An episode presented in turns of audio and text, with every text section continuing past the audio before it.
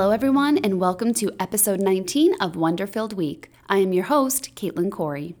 Today's guest is truly inspirational. She set out on a fitness journey and found so much more than results along the way. She doesn't shy away from opening up and continues to be honest and vulnerable as she shares her deeply personal story of struggle and triumph and everything in between on her Instagram account, Riley Be Healthy. Aside from being a total motivational force in the world of fitness, my guest is also the epitome of encouragement, support, and a true and loyal friend.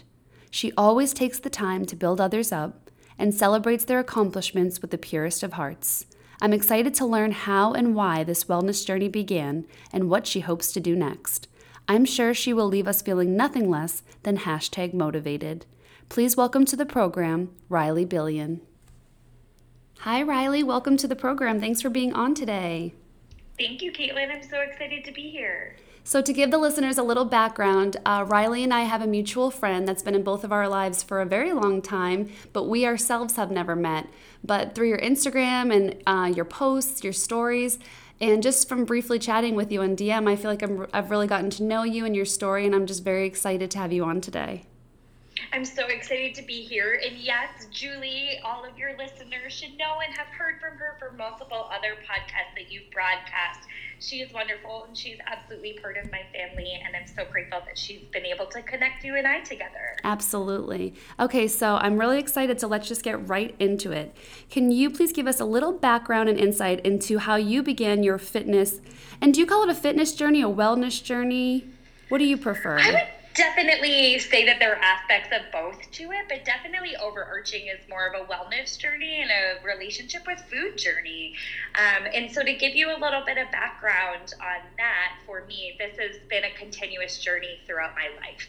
I have struggled with eating disorders, disordered eating, my relationship with my body and food for quite some time, actually, since I was 12 years old. And wow. um, so it's been for more than half my life that to some varying degree I've struggled within this capacity. Uh, and really, at times it's been to some really scary extremes with that. And I've also really been able to put my eating disorder in remission at different times and currently and have today the best relationship with food that I've ever had and feel so balanced and feel so, so passionate. And like my purpose here in life is to help others find that balance too. Now, because it's something you've dealt with for so, you know, like you said, more than half of your life, what made you decide to, to start this journey? What was the first step? What changed? And it was so many years of your life, and then one day you said, this has to change. Sure. So, flashing back to when I was an adolescent, throughout my adolescent years, uh, was mostly the most tumultuous that I will say. I really, really struggled deeply with my eating disorder. And I will say for many years, there I didn't want to change. Um, there was an aspect of safety and security within my eating disorder that I found um, and went through various different treatment programs and really just wasn't ready um, at that point. My parents, my mom especially, did like everything that she could to try to get me to that point. Um, and really, just to give a quick synopsis on that, when I was 16, after going in and out of various treatment programs, my clinicians at that point said, okay, we need to get Riley into a long term treatment program. And um, thank God they did. Um, I genuinely wouldn't be here alive today if they hadn't. Um, and so I went out to Utah into a program called New Haven for adolescent girls, and I was there for 10 months. And within those first three months, I still was in that point where I was like, I'm not ready.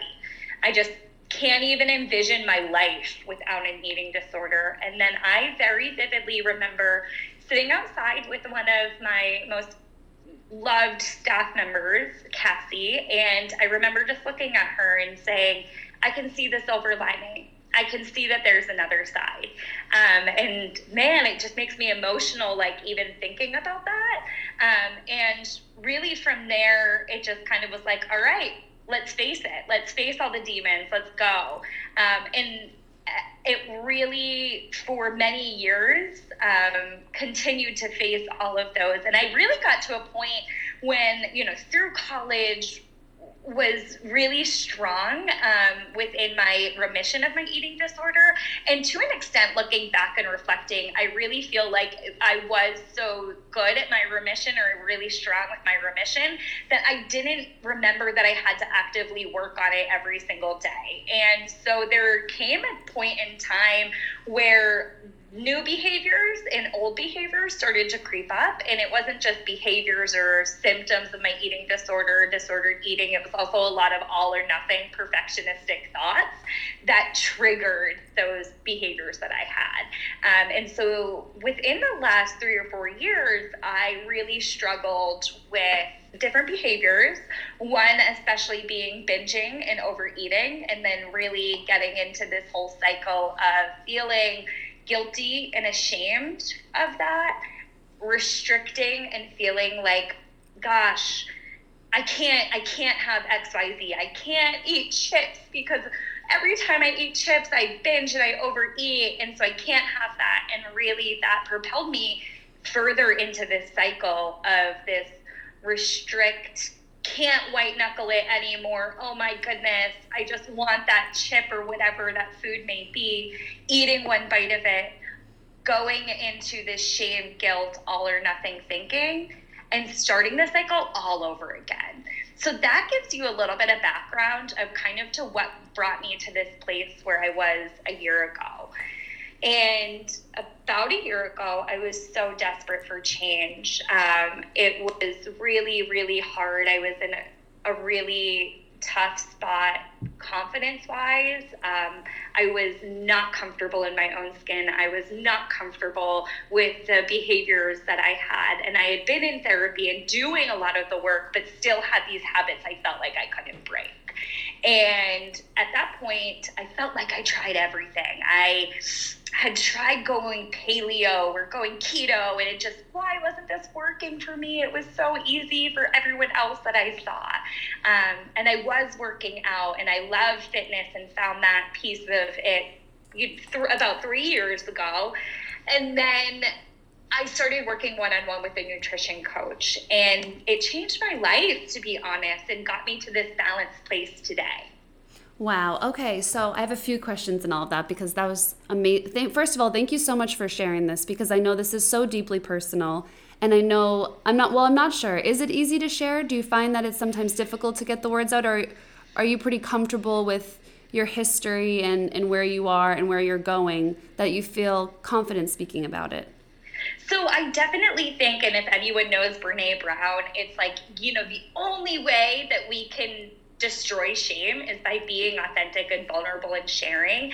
And so I'm a huge believer in that. That doesn't mean that it's always easy. It doesn't mean that there are worries about my goodness, if I share this message, I have a career outside of my hope of nutrition coaching. And so what happens if a client sees this? But I'm jumping in, right? And so to talk to certain people where I feel really emotionally safe about it, no problem. Ask me any question. And genuinely, any listener, any follower on my Instagram, I'm totally open because I feel like my journey and what I've gone through is really been something that can help other people. Oh, absolutely. And I feel like you know, many years ago and even, you know, not too long ago, I feel like a lot of people didn't want to share these parts of their lives or there would be certain chapters in their lives that they weren't comfortable sharing. And social media wasn't um, a, really a welcoming place for those kind of stories. But I feel like the tide has really turned with that and the pendulum has swung the other way. And I find that the accounts that are dedicated to a certain topic and the person who's running it really delves in and is really honest and transparent, I think those are the accounts people most like following, right? I mean, I know I do. When I can see someone who's being genuinely themselves and sharing what they went through, even if it's not quote unquote Instagram worthy, picture perfect, um, I find those accounts to be so inspirational. Me too. It's one of those where when I see an account where it is, as you said, like picture perfect and everything looks happy, it's like, wait a second, but that's not humanistic. And I can't really empathize with that because I'm not picture perfect. And so I definitely resonate with the accounts who do provide the real life version of, hey, life can be really hard. Oh, absolutely. Okay, and there were a few other things that that struck me um, that I wanted to know about when you were explaining your history. Now, you were in, I'm sure, in therapy when you were in treatment, and then you're in therapy now. Have you? Did you go all throughout in order to sort of like maintain or or you know stay in tune with your feelings, or was that something that you only went back into when you were sort of seeing that you were in that cycle again? Yeah, I definitely. So, of course, I was in a lot of therapy through my adolescent years, and me and my family, especially when I was in Utah, did a lot of family therapy, which I think made a ton of difference. Um, if they it, they didn't look at me and say, "Riley, you're the problem." They looked at my family and said, "Wait a second, there's a systematic family problem that we need to address." And so we really healed together, which is just so amazing to me. And then when I got to like a quote unquote good place, you have it spot on. I felt like I didn't necessarily need to continue to go through therapy. Um, and that's when I, I, I definitely can reflect and see that some of these thought patterns creeped back up.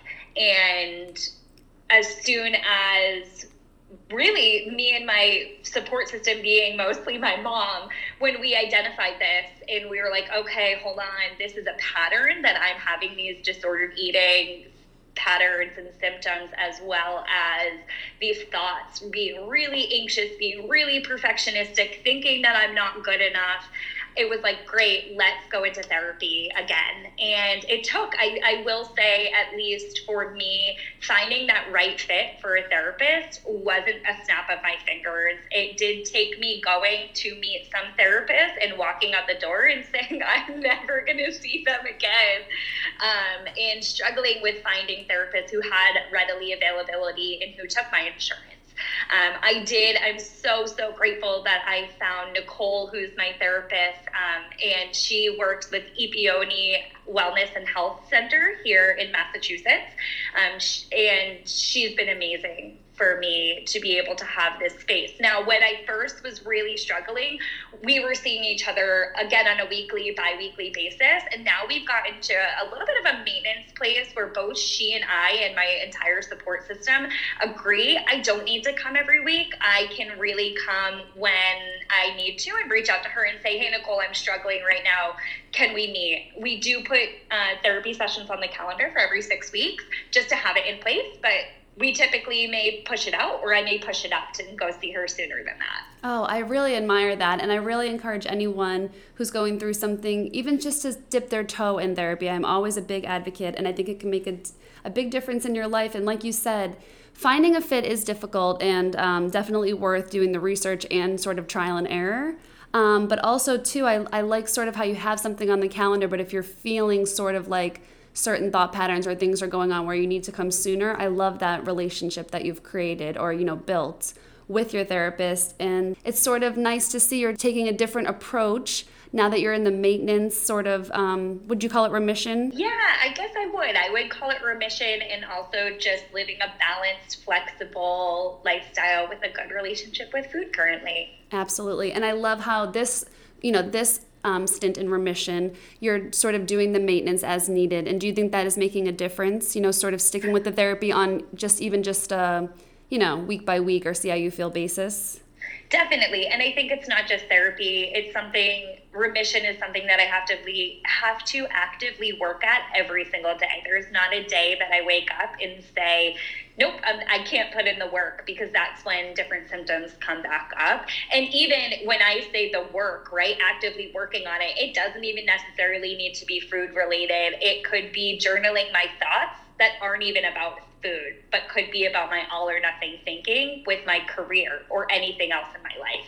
It could be me following through with my daily habits of meal prepping, making sure that the house is clean and organized, doing self care away from food. So all of those things definitely help me to keep uh, this balanced lifestyle that I found. Okay, I have a question about social media. So I know you've been, it seems, very open with your support system and people in your lives, but what made you come to the decision to start the Instagram page where you were going to be speaking to a larger audience, maybe necessarily that you don't know on a personal level? Where, how did you come to that decision to put it out there? Yeah, so this has been something that I've been thinking about doing for years and really having this passion inside of me, but really on my own getting tangled up in that I'm not sure how to do this. And about two months ago, I started working with a new nutrition coach one on one. And I resonated a lot with her story where she went into her own one-on-one coaching with a coach herself and had no vision for her to become a nutrition and fitness coach. And a year later that she was like oh my gosh this is my purpose and like this is my passion. And so she really showed me that you don't have to be perfect. You don't have to know. Jump into it and do it and the rest will kind of fall into place. And so i just said to myself, it's time to take that plunge. And I don't necessarily think that I even even really shared with anyone like I'm doing it until I did it. I think that's pretty great. You know, just just dive in, right? And just sort of figuring it figure it out along the way. That's what I say. I mean, when I started this podcast, I certainly had no idea. I had no training or education in this field of how to even turn the microphone on, let alone anything else. But I wanted to have this platform and I wanted to sh- other people to share their stories and inspire others. And so I said, you know what? Done is better than perfect. Let's just dive in head first, sort it out as we go. It can only get better, right? I mean, we'll just improve. Yeah, I love that. And I so admire that. One of my clients within my HR career, he has the saying progress not perfection. And that honestly goes a little bit completely against my automatic grain but it's one of those where it's like life's not perfect we can't make it and challenge yourself and just jump in. And i think i'm similar in that way because i that goes against my natural instinct as well because i do always want things to be perfect. And sometimes if things don't go like just the right way i'll feel disappointed about the entire experience instead of just the mm. one little part. And i i too have to actively remind myself. And i think i post that one so repetitively on my stories and stuff but it's more of a reminder for myself like progress over perfection. Anytime i see that i do these things where like anytime i see something i take it as a personal sign to myself. So since i see that one so often on social media i think it's because i'm supposed to see it because i need yeah. that reminder you know in that moment and honestly, Caitlin, you hit on two things I wanted to know. One, every time you post something, I feel like you're speaking directly to me, and I love it. and also, when I post something, I'm really speaking directly to myself too. And so it's reminding myself of what I really need to be actively working on uh, within my balanced, healthy lifestyle. Oh, I love that. That's so funny because I feel like a lot. I, that's of course the goal, you know, for everything I post to resonate with someone. I always say not every post is for everyone, but it's for someone. And mm. and so I get so many DMs and messages like, "Oh my gosh, needed this," or "How did you read my mind?" and things like that. It always makes me feel good, and I'm just kind of like, "No, it was just an accident. I, I just needed it." So I guess we're just on the same wavelength today. But I really think there's something to be said that when you're speaking directly to yourself and you're being honest and vulnerable, you're gonna, you know, reach other people because it you know other people are going through similar things sometimes right? And and what we i need one day you might also need that day. So i think it's better to just post authentically and you're going to reach the people who need it. And and anything that's meant for us you know will find us. And i think that like you and I, there's a reason our paths crossed and we met, and like, look how much alike we are. We've never even met, but when you can connect with someone um, authentically, I think that's the best way, right? Okay, so in the we'll stay in the vein of social media. You're going through a transition on your page right now that I thought was worth noting because your original Instagram handle was RileyB.fit and you're working toward RileyB.healthy. Is that correct? That's absolutely right. So as we mentioned together, Caitlin, I just jumped in, right? And so I was like, I progress over perfection. Let's do it. Let's run with it. And I started with this name that did that does a little bit resonate with me, Riley B. Fit. And taking a step back, being able to really look at it and being able to look at my long term vision, purpose, and passion. For me, fitness is one aspect of me creating my own personal, balanced, healthy lifestyle but I don't think that's the end all be all. I'm really more focused myself, and my passion is to help others find a healthy mindset, a balanced relationship with food while gaining confidence. And so, yes, fitness may be part of that. Uh, and for me, it absolutely is. But I'm really focused on the deep health of a person instead of just the fitness aspect. And I love that. And I was actually so excited when you made that distinction when we were texting the other day because um, when Julie originally was uh, telling me about your Instagram and what you were doing, she's like, you know, follow Riley. She has a fitness Instagram. And I'm like, oh, that's cool. Let me see. Like, maybe I'll get some, you know, workout tips or, you know, how to work out at home tips. Let me check it out. But when I really looked at your when I look at your work and your your feed, it's so much more than fitness. I mean, it is just such a it, it is all about health and it's mental health and it's physical health and it's emotional health and you offer so much more than fitness. And not to take away, the fitness accounts are great for, you know, the audience they can help, but your Riley Be Healthy is just like totally the epitome of who you really are. And I feel, and it's just very fitting. Thank you. And that's exactly why the healthy right, really resonates with me a lot more. Um, and so I'm really excited about this change. When people used to ask me like, oh, what's Wonder, what is Wonderful Week? You know, you have a podcast, what's it about? And I would always say, it's a positivity podcast. And that's just because um, that's what I was sort of trying to pour into my life was positivity. And so I had sort of one idea of what I wanted it to be.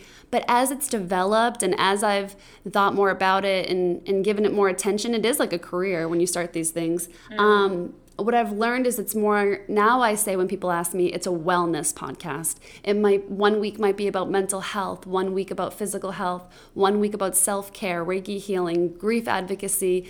It's a lot of things and it's not always positive, right? Because that would just be boring and unrealistic and it would be like a picture perfect instagram page perfectly curated where no one could really relate. So there are i do still feel it's a positivity podcast in that i feel so good after i release one. I, I think people feel good when they listen to it but it really is more about wellness and and the overall like you said the overall health or overall wellness of a person and I love that too, Caitlin. I think as as soon as you were talking about this, one thing I want to know is as we all go into potentially starting a social media plan strategy, I think it really can resonate where we can shift that over time. Just like a company, like a big name company, right, shifts their own strategy over time, it's absolutely fine for us to do the same. It's just constantly progressing and constantly changing. And that's what's fun about it, huh? Absolutely. That's the best part of life, the phases, you know? Okay, so I have two questions. What advice would you give to someone who is scared to take the first step in this journey? And what advice would you give to someone who might be in the middle of a, whether it's a fitness journey, health journey, wellness journey, and they're feeling a little bit like a, they're, they've plateaued or they're stagnant, they're stuck? Um, what advice would you give to these people?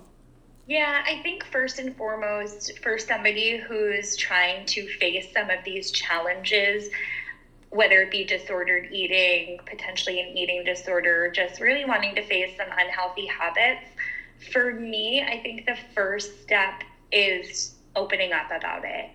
And I think in my life, there have been times where I have not opened up, and that shame breeds shame and so ultimately, even if it's just talking or even even before then, journaling, right? And journaling and having a conversation with yourself and then talking with maybe it's that one person in your life who you can be the most vulnerable with and just telling them and then creating an action plan from there.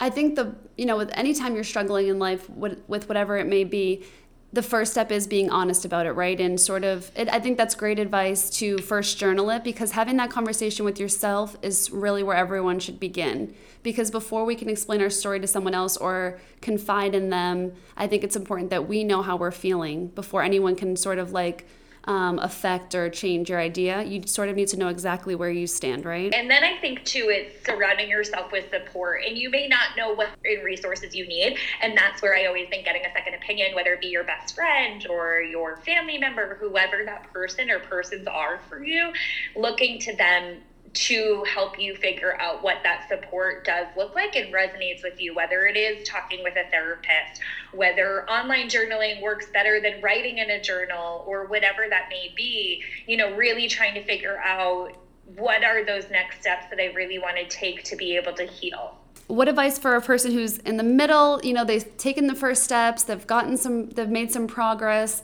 but now they're like okay i'm stuck i'm feeling like i'm not moving forward i really could use some motivation what would you tell to a person who's in the middle yeah, a few things. One is definitely throughout my journey, I have failed a lot.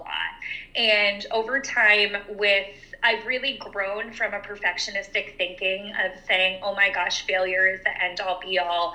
And when I failed, I'm not good enough. And screw it, right? Like throw it all away, throw in the towel.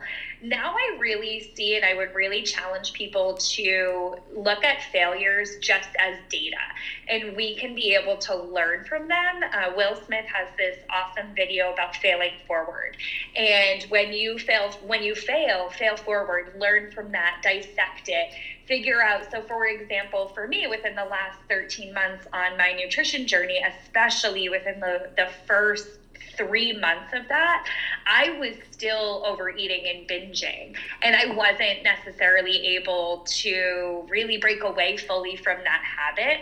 And so what I shifted to between those three and six months was really looking at when I binge or when I overeat, what is the who, what, where, when, and why? Dissecting that piece of it and then being able to say, what steps am I going to put in place for next time when the who, what, where, when, and why come about again? Because they're going to. And then it's really trying, try, trial and error, trial and error. You know, if if my action plan works that I created, amazing. Repeat it, repeat it, repeat it. If it doesn't, go back to the drawing board. So that I definitely would say failure is an opportunity for you to learn and implement new steps for yourself. You're totally taking the, you know, bad connotation away from the word failure. And we should really continue to do that. I love that fail forward or failure is an opportunity. I love how you're flipping it on its head. This is like really inspiring me. I will never look at the word failure. I'm going to try to put new eyes on it next time. Awesome. And I wish that there was new, another word for failure, but it's something I think that we all know and resonate with and have this really deep emotional reaction when we say failure. And so I love, like, let's shift that thinking away from what we automatically and naturally think failure is to something that's really exciting. Like, get excited when you fail, right? Like, let me dissect this, let me be an investigator about it. And I'm thinking too, with my um, education uh, background and childcare background, if we could teach children from an early age, you know, that failure is not a bad word, then we could have a whole new generation of people who just flip that on its head and just look at it differently. So I love the excitement and enthusiasm in doing that. And, you know, it's great and you inspire me. I'm definitely going to adopt that into my life. Thank you. And then I think you also mentioned another thing or asked the question about when somebody is not feeling motivated. First and foremost, I want to bring light to the fact that we are not always going to feel motivated, and that is completely natural. It happens to me often. Like it's so hard for me. So, fitness and working out is one of my biggest self care and coping mechanisms. And I do enjoy it, but there are weeks and days where getting in the car to go to the gym, or even when I'm at the gym, I'm just like, gosh, I don't want to be here, right? I don't want to be here. I'm not motivated to be here. So, a few things in my mind is fall back onto your habits and systems. So, create those habits in place so that when you feel unmotivated, you still pack your bag to go to the gym. You still go to the gym every day right after work. Instead of driving home, you drive straight to the gym.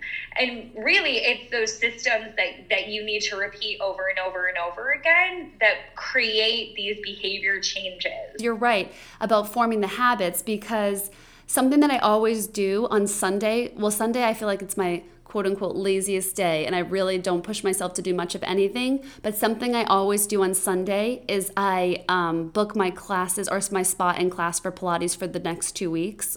And so by doing that, you know, you're all paid for, you're all signed up. So when the day comes, if I'm not feeling motivated, listen, I'm already signed up. I already have my spot. It's too late to cancel. You'll still have to pay. And I go. And you're right, by doing that, by having that habit of the Sunday night scheduling, it really keeps me not only accountable, but motivated because it's, you know, it's the promise to myself for the next two weeks that I'm going to be there. And even if I wake up that day and feel terrible, I'm kind of going to be forced to go anyway. And then that's yeah. the hardest part, right? Getting there. So once you get there, then, you know, the motivation sort of kicks in from doing the thing that you enjoy. Like you said, you enjoy fitness. That is a form of self care. I do like Pilates. That is my form of self care. So once you get there, you'll be motivated naturally.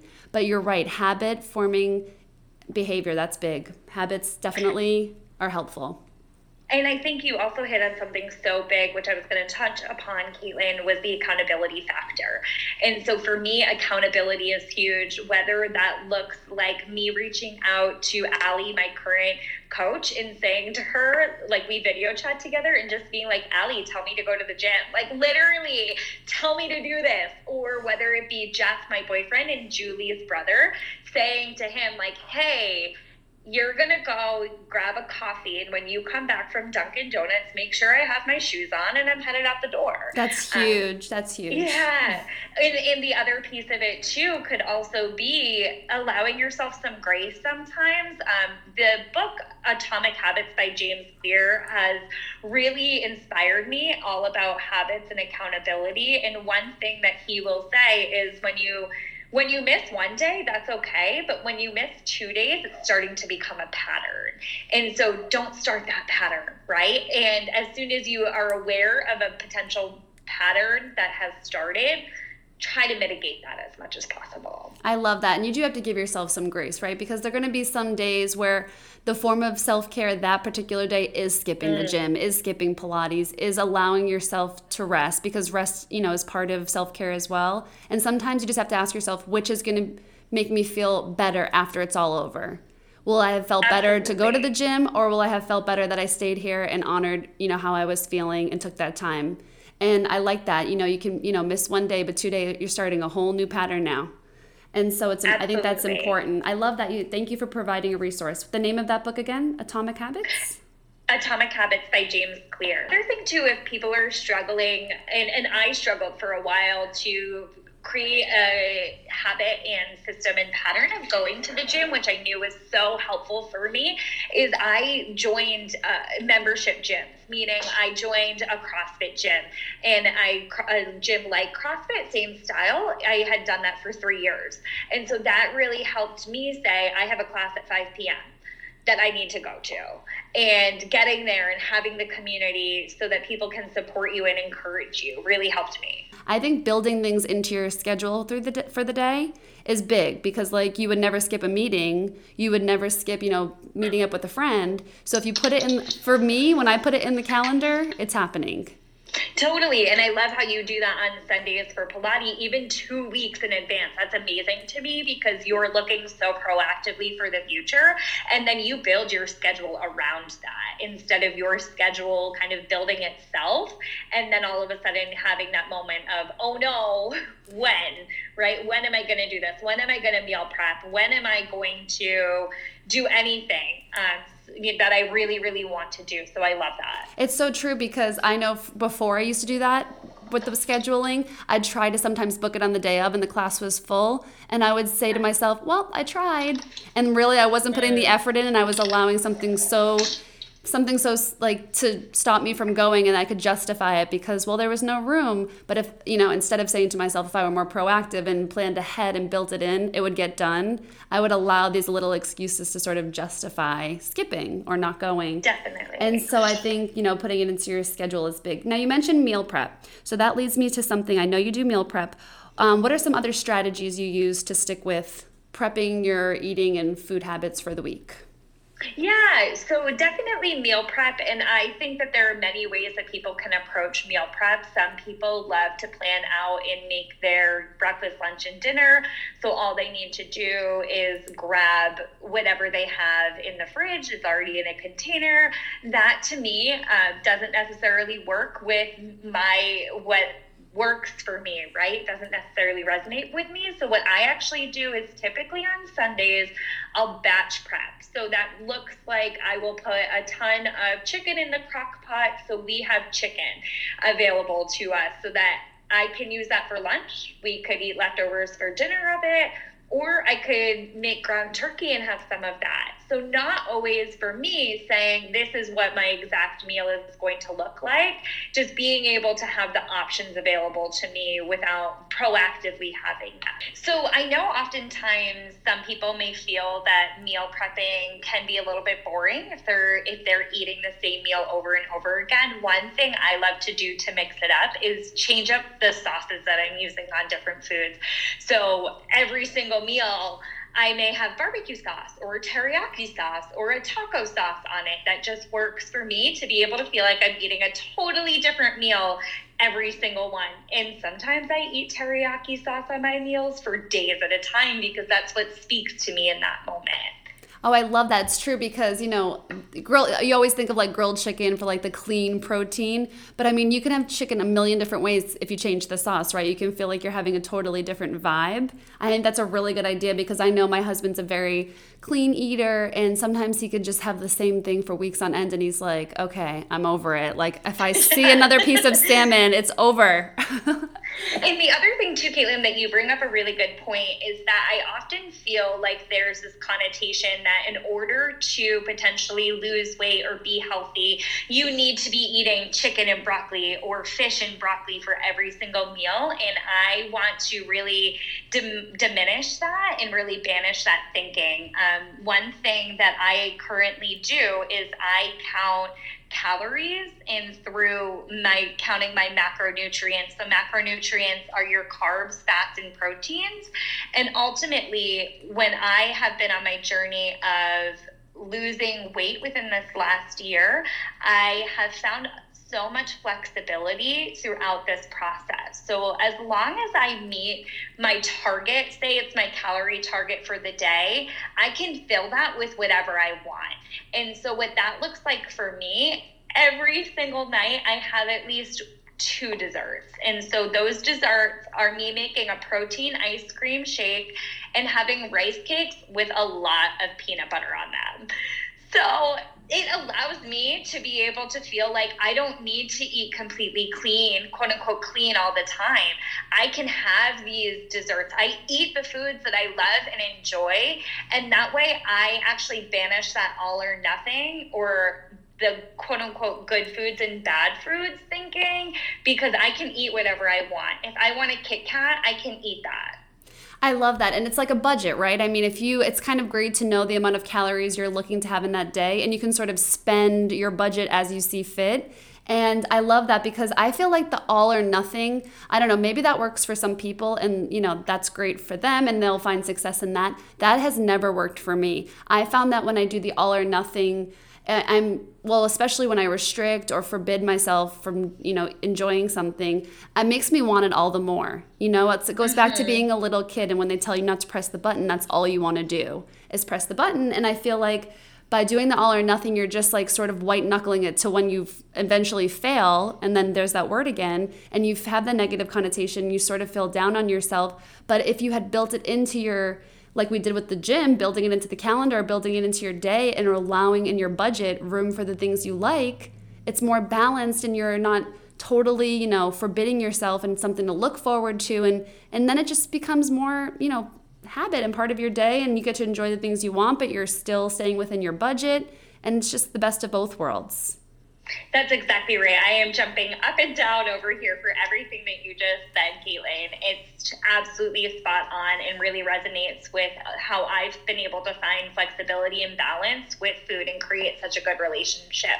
Because when I was white knuckling it, you know, I would restrict these quote unquote bad foods and then I would end up overeating or binging on them feeling really, really ashamed and guilty because they're quote unquote bad food and getting back into that same restrict binge guilt shame cycle all all all over again and i love how you identified that we can break that cycle but we have to be able to see that that cycle is broken I think that's big because sometimes you don't even know you're in a cycle until you really look inward. And that's why I always encourage, you know, reflection, meditation, sort of taking that time to look inward. I feel like we know our family and friends and people we love so well. And sometimes we don't know ourselves that well because we don't gift ourselves, you know, the time to get to know ourselves, to see our patterns, to see what's happening, to see what's working, what's not working. But if we all sort of did that, I think we would find, you know, oh, I notice when I do this, then I do that and so on and so forth and the cycle continues i think looking inward is a big part and i know that's something you've really been doing most of your life and really delving into and encouraging others to do as well. Okay so something i want to ask you about is the strategies. I love the strategies you have um, saved in your highlight um, strategies for you know the holidays for when you're on vacation. It's just certain times you like sort of feel like oh it's an, like what am i going to do? I'm on vacation. I just have to sort of like abandon my whole you know routine and just go crazy for this amount of time. But what are can you get, delve a little bit into the strategies that you found i know you put up one for holidays and recently you were on vacation and i loved following that and seeing the steps you were taking can you give us a few tips yeah, absolutely. So, especially with vacations, I think we all go on vacations, and I know from my past vacations, there have been ones where even when throughout this journey I've gone and feel like I've totally quote unquote gotten off track. I've overeaten and then I can fall back into that guilt, shame, all or nothing thinking. And ultimately, being able to have that experience, that fail forward experience, I've been able to really implement some strategies for myself, which I know resonate with a lot of other people. Um, so, first and foremost, when we're going on vacation, if you're going on this once in a lifetime vacation to Italy, you will likely want to approach that differently than maybe going down to visit your grandparents or your parents somewhere warm right? Um, and so, really being able to take a look and set that intention beforehand, write down that intention, and to be able to say, I want to, this is how I want to approach it then once we set that intention being able to create the action plan in order to do that. So in order for me to stay on track and to be able to continue for me counting like this that past vacation i said to myself i'm going to provide myself with flexibility balance living in the gray, but also really staying aligned with my nutrition. And so, how did I do that? And when I looked at doing that, I created action plans. I asked my mom if she could have some groceries ready for me when I got to the house. I also said, Great, we'll go grocery shopping for some other things afterwards. I looked up some menus in restaurants and said, great when we go out to eat can we go here? And then of course getting to the restaurant and asking for specific accommodations super nicely and almost always um, restaurants will help accommodate you. The other thing too is creating not only those a plans but those b and c plans. So when something doesn't go as you hoped or intended writing down okay what are all of the potential circumstances or situations that may happen, right? We may get to a restaurant and they may not be able to seat us for 45 minutes. We may have to figure out a plan B. What does that look like? And writing those down. I may sit there and decide that I do want a food that in the past has been a trigger food that I've overeaten. What will I do in that situation? And I want to jump into that a little bit more. So, when we approach a food that we've overeaten in the past, I want us to really be intentional about how we approach that food because that can happen anytime. You might be going to a different party or event that's not just a holiday, but you may want that piece of cake. I want us to really take a step back and ask three questions. One question is this food truly worth it? So, how I answer that for me is maybe that store bought cake might not be totally worth it. And maybe the one dessert that my mom makes for Thanksgiving every year is totally worth it. The second question I want us to answer is if I eat this food, can I be in the moment right now with it? So for me, when I say, for example, um, or, or, with my family for a holiday, it can be admittedly really stressful. There are so many personalities that are happening that right then is overwhelming for me and likely I can't be able to enjoy that food in the moment. So it's not the right time for me to be eating that food. The third is if I eat this potential trigger food and the urge to overeat or binge comes on, do I feel like I can effectively manage that urge right now in this moment? If the answer to any three of those questions is no, then for me, and I would encourage everyone to take a pass on the food for the moment. If at any point in the future those three questions all answer yes, then absolutely let yourself have it. Enjoy the food guilt free. And so you can have that food. You can say, this piece of cake absolutely is worth it to me, but I'm going to take some of it home with me so I can sit down, eat it on the couch, and really, really enjoy it. I love that, and a few things jumped out at me. And when I saw this, um, just you know, explanation of the three questions you ask yourself before having a trigger food, that is brilliant. I hope you save that to a highlight because everybody needs to, you know, check that out and use that as a reminder because that was so brilliant when I heard you explain it. And just listening now, I'm just nodding along over here. And one other one too, Caitlin, that popped into mind are two different things. Is one for me, I love the way that I eat every day because I allow myself and really, really love the desserts that I eat every day and the way that I eat every day. I don't have this huge urge to go crazy because I actually would rather my protein ice cream that I'm gonna have at night than stopping at an ice cream shop. And personally, for me, ice cream makes my tummy hurt. So to me that's not that food isn't worth it but my ice cream protein at night totally is. The other thing too and i heard this from somebody else and it totally resonated with me especially around holidays but i can use this and we can all use this for everyday life. When i go to bed tonight how do i want to feel and so, especially around the holiday time, this is a strategy that I really employed. When I'm going into Thanksgiving, I want to feel connected with my loved ones. I want to go to bed feeling really, really grateful for the time spent with them. And I don't want to be feeling like all I thought about that day was food. And so, how can we remove those, that food obsession and be able to say, okay, so I don't want to do this. This is how I want to feel. I want to feel connected in, in the moment. And so, for me, my strategy to do that is maybe different than somebody else's strategy to do it, uh, but ultimately taking those action steps that will work for us. Do you feel now that you're in remission and you're um, you have a balanced relationship with food? Do you still feel like food is a big focus in your day, or because you're sort of habit based in your inner routine that it doesn't so much take over your thoughts? I definitely would say it doesn't necessarily take over my thoughts for sure. I mean, obviously, there's always that, like, oh, what are we going to eat for dinner?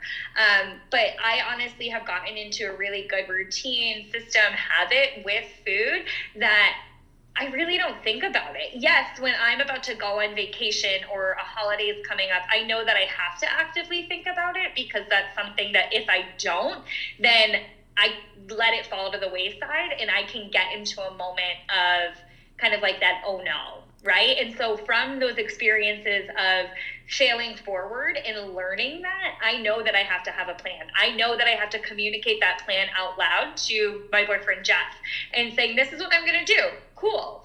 Um, and even there are times where he'll eat a trigger food for me and say it's tortilla chips, right?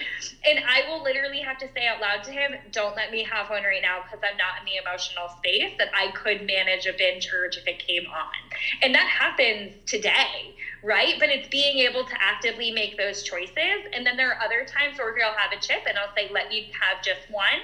And then I have one and I realize I'm good I either I don't need any more or this isn't going to turn into a binge, but hey, let me have two more. Basically, in that short amount of time between you know seeing him have the trigger food and you making the, it's seeming like a split second decision. It's really not. You're quickly going through those three questions in your head. I'm sure, like asking Definitely. yourself, um, how is this going to unfold?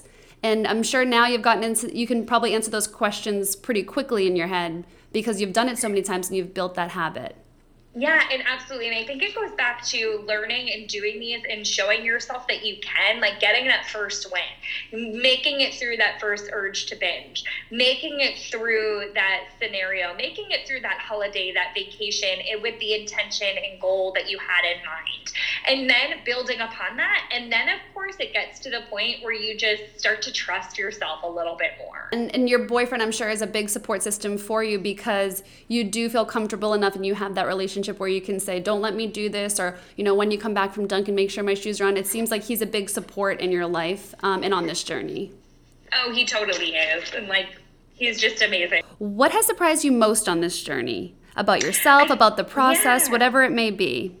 I think what surprised me most, as we've already talked about, Caitlin, is the fail forward mentality and really being able to see failure as something that's actually beneficial to us and exciting to us. And that is something in years past is, as we've talked about, is totally against my automatic natural thought pattern. But that's something where like failure is the best source of data for me. And that's something where if you if you asked me years ago how I felt about failure, man, my answer would be different.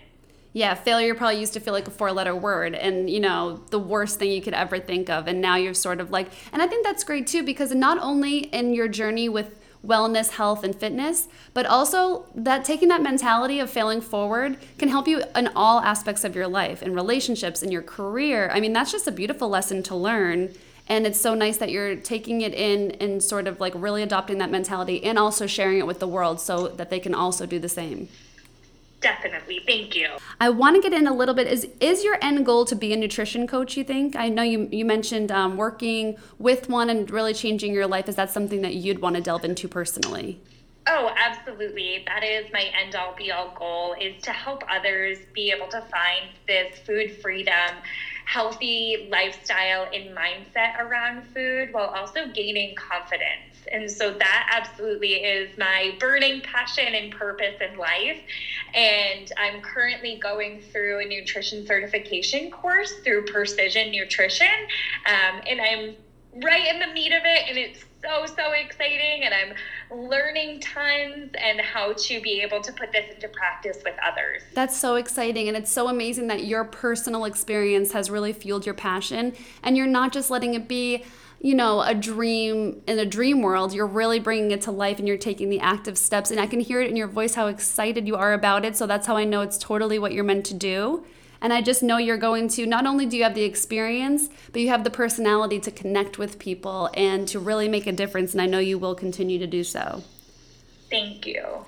And now, do you feel like this journey will ever? I know they always say like life is a journey and you're on a fitness or wellness journey, but it doesn't really have an end date, right? I mean, do you feel this is something that's just going to be your journey forever?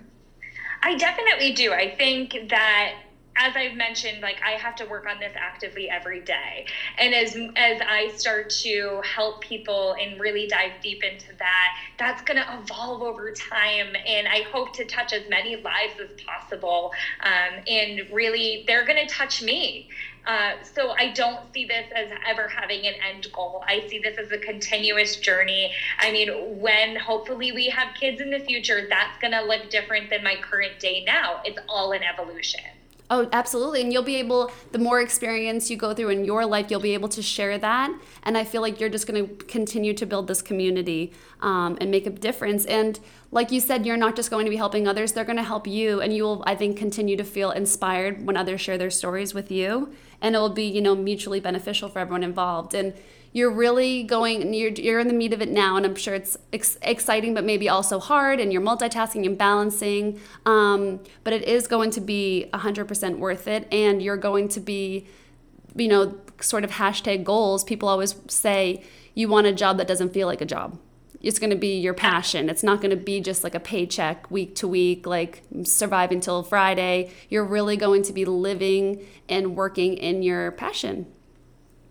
Absolutely. And ultimately, live your why is really and enjoy every step of the way. I love that. And everyone should seek to find their why, why they want to do what they do, why this is their passion, and what they can do with that.